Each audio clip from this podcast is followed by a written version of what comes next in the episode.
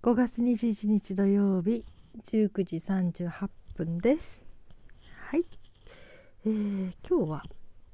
えー、寂しい夜の乗り越え方というテーマでみんなで考えてみようかなって思いました。うんこの寂しい夜っていうのはね一人暮らしとは限らないですよね。まあ、一人暮らしの人はまあ寂しいといえば寂しいことが、えー、多いかもしれないと思うんですけど例えば老人の一人暮らしっていうこともありますよね。高齢者のね。それとか、えー、独身女性が一人で住んでるとか、まあ、独身男性でもね、うん、そういうのが寂しいなっていう人がいるかもしれない。これは物理的に一人っていうね。ただ物理的に一人でいるからといって心の中が寂しいかどうかもまた別ですよね。あるおばあさんはとにかく他のね、えー、娘夫婦とか息子夫婦とか一緒に暮らすと気を使うので一人のびのびと暮らしたいわと言って一人で暮らしているおばあさんがいてるんですよねいくら子供さんたちにも誘われてもそのおばあさんとっても自由に気楽に過ごして楽しんでるんですよ毎日をね。うんえー、そういう人にとってはこの寂しいっていう感覚が多分そうみんなが想像するほどの一人暮らしのご老人という感じではないのかもしれないですね。まあ、本当にこれは主観的というか自分がどう感じるかだけでだから大家族で住んでいてもまあそれにね2世代同居みたいなものも意外と寂しい人いるかもしれないですね。私昔思ったんですよねあの私は弟と2人で兄弟であと両親がいたんだけどもうすっごい仕事ばっかりしていたので寂しかったんですよ。うん、その時に思ったんですね。まあ、ちょっとこれ極端だけど親がいないならいない方がまだ我慢できると思ったんですね。目の前にいるのに、えー、なんていうかな？構ってくれないというか愛してくれないというかお話できないとかね。そういうのって結構辛いんじゃないかなとか思って。要するにないならないで考えないで済むのにこう目の前にね大好きなお菓子があって食べちゃいけないって言われてて目の前にあるのに食べれないってこれ一番苦しいんじゃないかなと思うんですよね。うん、だからこの誰かがいるから幸せっていう問題じゃないですよね。いたって何にもしてくれないとか、いたって冷たくされるとか、かえってそれはいないよりもきついこともあるしね。うん。それにまあね、2世代同居って言行き来が本当にほとんどないとか、かえってね、いつで、あのー、まあ下に夕方、何かって言ってくるだろうって安心しきってて、どこだったかな、えー、下の階に住んでいたお母さんがもう1週間ぐらい発見されなかったというか死んでからっていう例もあったりね。うん、それとなんか2世代同居っていうのもまた寂しいかもしれないなと思いますね。上でいつも楽しそうに子供たちとか家族の声が聞こえてるんだけど下のおじいちゃんおばあちゃんのこっちの子には来てくれないとかねこれもまた比較がかえって辛くなるかなとかねうんそういうふうにも思うしね。まあ普通の家庭生活、ね、家族がいたりね、するんだけど、みんなワイワイワイワイいつも囲われているんだけど、なんか心の奥が寂しいなーっていうね。うん。家族には好かれてるんですよ。好かれてでもなぜか寂しい。要するに本当のその人の何かを理解してくれる人は意外といないとかね。うん、意外とその好かれてる人っていうのは自分を一生懸命周りに合わせてて、合わせててね。本当はなんかすごい自分を抑えすぎちゃってる。から本音の部分で本当はとっても寂しいのに自分でもその寂しさに気づいてないとかね、うん、だからね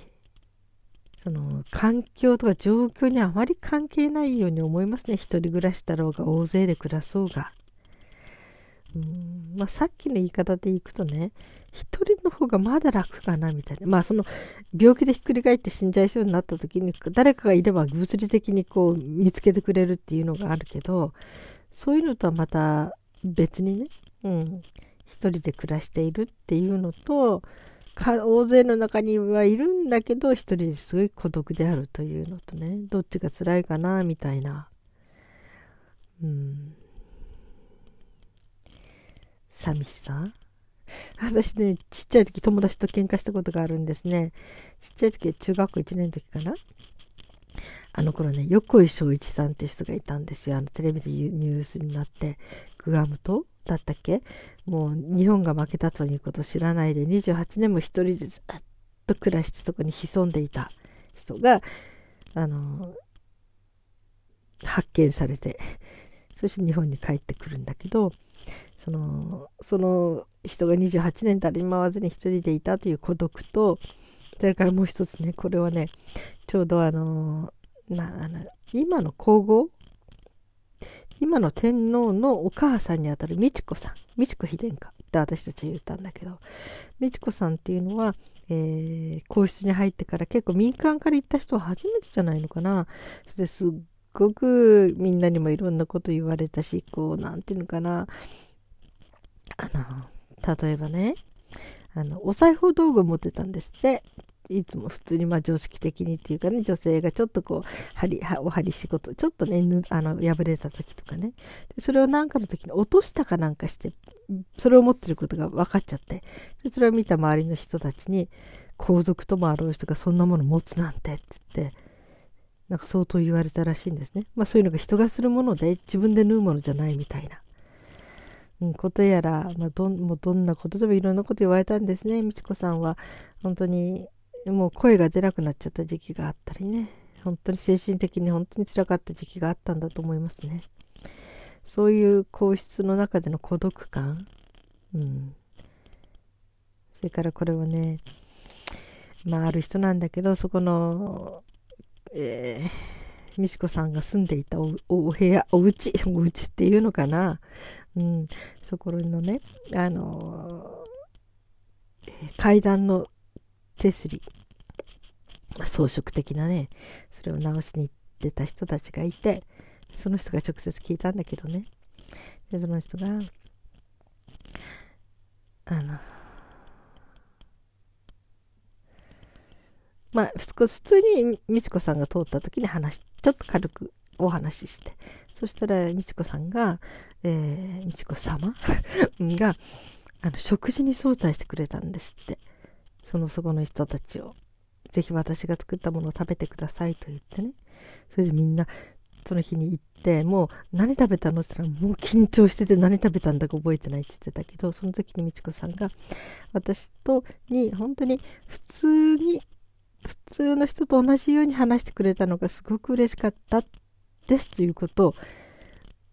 言って出したいそうですね。なんかそれもわかる気がしますね。こう、本当に自分たちとは別世界の人だみたいな、ものすごい距離を持たれちゃって、普通に会話ができなくなる。それがその、ね、お仕事で行ってた、そのね、え人たちが、本当に普通に喋った。というだけですごく心が癒されてそしてぜひ食べに食事に来てくださいと言ってその人たちのために食事を作った。というねこっそりのエピソードですか、はい。うん、なんかそれも聞いても本当にその孤独感孤独なんだろうなって思ったんですね。でその時に私のクラスメートのお友達が私は美智子様の美智子さんのその孤独感がかわいそうだそれはすごい、すごい孤独感だと思うって言って、いや、そしたら私は、私、28年間グアム島で一人で頑張ってた横市さんの方が、えー、孤独だと思うって。どっちが孤独かで二人、もう、言い争ったことがあるんです。喧嘩にはならないけど、どっちも譲らなかったんですね。私は横井正一さん派。彼女は、えー、美智子さん派。でね。でこれがちょっと面白いんだと思ったのは、星座。生まれつきの星座も関係ある感じとか思って私はお羊座っていうね星座なんですよ。どっちかっていうと男っぽい星座でまあね和田アキ子さんとか そういう方がいらっしゃる星座なんですね。で彼女は天秤座。天秤座っていうのはこう本当に周りとのバランスをすごく大事にする。悪く言うと八方美人。よく言うと誰にもでも好かれる本当に平等にで和やかにいろんな人たちと平和に、えー、お付き合いすることが得意というね。そういう感じの星座で。いやそれも出てるだろうなと。そういう彼女だからこそ全体の中での孤独感に対してものすごく共感というか、うん、辛いだろうなって思ったんだろうと思うしね。うん、私はそのお七座系のこう一人でもうどんどんどんどんやっていくっていうのかな。そういうタイプ。は本当にねああいう人がいてもあまり気にしないっていうか。うん。えー、なんとか。だけど本当に山の中でただ一人みたいな。自分の周りにいたとしても動物だけみたいな。そういう生活をシビアだなって感じって思っちゃう。だからお羊座の私と天秤座の彼女が考えたそのね、え、ことって本当にまた相対的で面白いなと思いましたけど、うん、まあそんなんでねこれもちょっと孤独感のあり方ですよね。うん、で今日ちょっと友達との話とかでまた「えー、いや本当に一人の寂しい夜ってどうしたらいいんだろうね」ってそのことについてきっと書いてる人いるだろうなとブログとかでそしたらやっぱりカウンセラーの人たちがいろいろ書いてましたね寂しい夜の乗り越え方みたいな。うん、でまあ、えー、いくつか挙げるとどうしても夜っていうのはこう寂しさを実感しちゃう時間ででその時に、えー、元彼の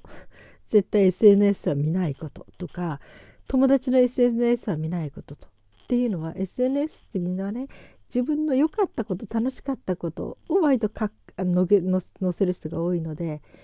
案外それがたったその生活のたった10分の1であっても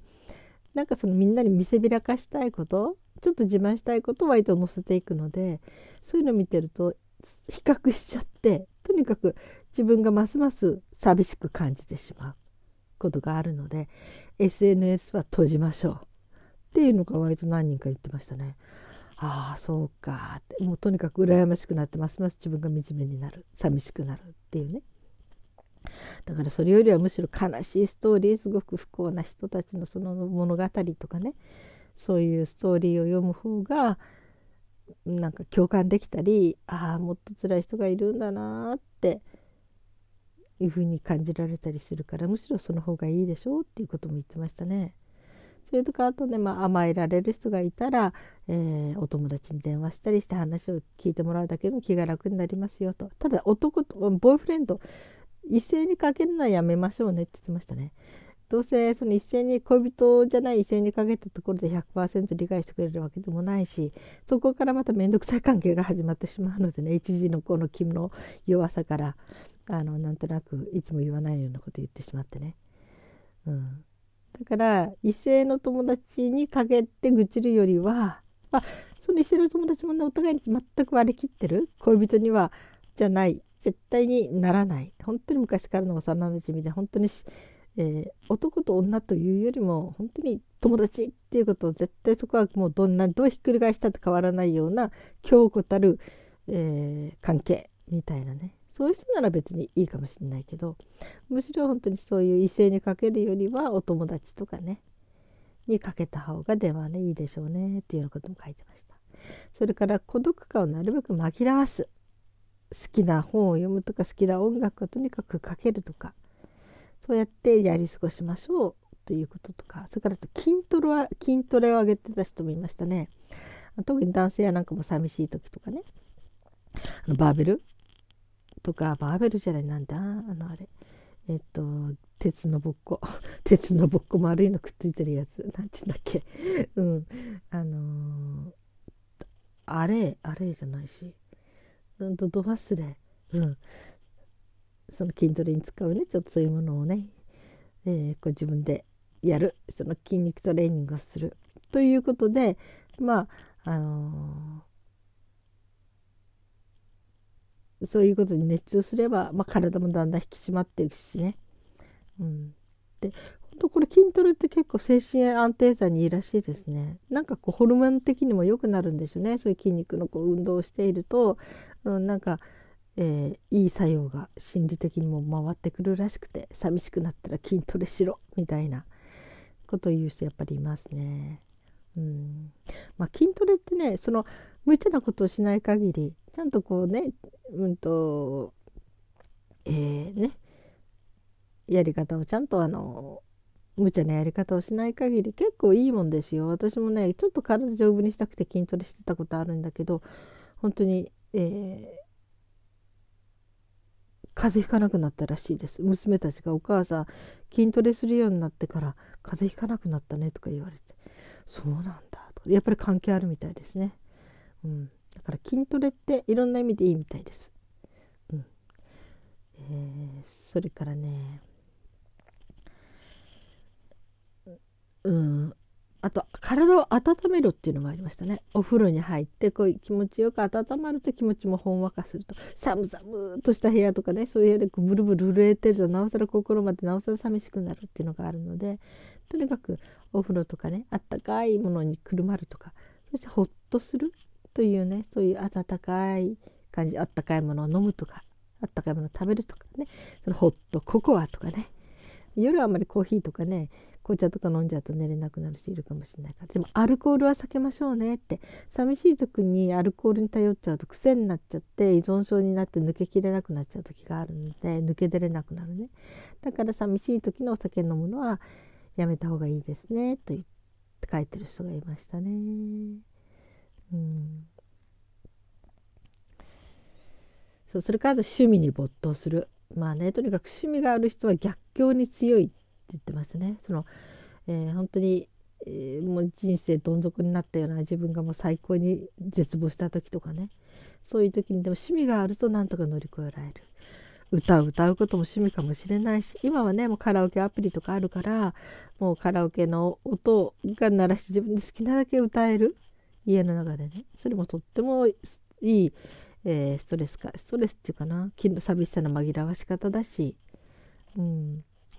ね、楽器できるできる人はやってもそれもまた癒されるしねちょっと何かこう編み物このねうちの母はね、えー、家庭科の先生をしてたことがあってその時に女子校の、えー、授業もしてたんですね。母がよくね編み物を教えながら失恋したら編み物するといいのよって言ってたらしいですね。なんか編み物ってね無心になるそして編んでるうちに形がいろいろ出てきてくるから達成感が出てくる。だからね失恋の時もは編み物が本当に救い主になるというか気持ちが救われるって。だから編み物いいですよ。編み物失恋には編み物って勧めるって言ってましたね。うん。それからねだからその趣味に没頭できるっていうねことは本当にいいことですよね。要するに頭を空っぽにして夢中になれる時間を持つということ。それからあの体調が弱ってる時も寂しやたら寂しくなる。うん、なんかある人がねもういいもうこの世はもういいもう次の世に行くみたいな感じの本当にそんな感じで、えー、思ってちゃった。でその時にふっと熱を測ったらものすごい熱があってああこんな弱気になったのは風邪熱のせいだと分かったらしいんだけどやっぱり体調が悪い時はその気もすごい気持ちが弱くなったりするので、まあ、そういう時はもう早く寝ちゃう。とにかく体を休める。自分の体をケアすることを一番に考えるっていうのは大事ですね。っていうことも書かれてましたね。うん。ね、それからあの日記や中にとにかく吐き出す。とにかく文章にして書く。自分の気持ちのモヤモヤをね。そしてそれを書くだけでもすごいすっきりするっていうのがあるのでとにかく書いてしまう、うん、ということも言われてますね。まあいろんなことをネット検索しても出てきますよ。その寂しい夜の乗り越え方みたいな。やっぱりみんなね思うことは似ているのでね、うん、そういうふうに辛いと思う人たくさんいるわけで。そのいろんなどうしたらそこから乗り越えられるかということが書かれてますね。そしてまあね趣味とか没頭してるうちに気づいたら朝になってるって必ず夜は明けてくるんだからっていうようなね。本当にこうねあの朝寝れない夜があって朝しらじらっと開けてくるとほっと救われる。私この地震の時に感じましたね。北海道大停電の時にね。本当にもう電気が全部止まっちゃってて。もう不安なんですよね。ちょっといつ地震来るか分かんないみたいな。でもその時にでもね夜が明けてだんだん空が明るくなってくるとものすごいほっとして元気が出たっていうのがあってね。やっぱりこの夜明けとかね、うん、なんかね夜明けの来ない夜はないっていう言葉もすごく私大好きだけどね、うん、どんな暗いの時にも必ず開け開けてくることがあるっていうようなことも言ってましたね。まあそんなんで20分になっちゃいました。理想は自分では15分なんですけどね。15分で切り上げるのがこうみんなも飽きないかなと思うんだけどね。ついて20分になっちゃったりします。はい。皆さん今日土曜日ですね。お仕事があった方もお休みだった方もお疲れ様でした。そして今日も一日生きていてくださってありがとうございました。それではまた明日。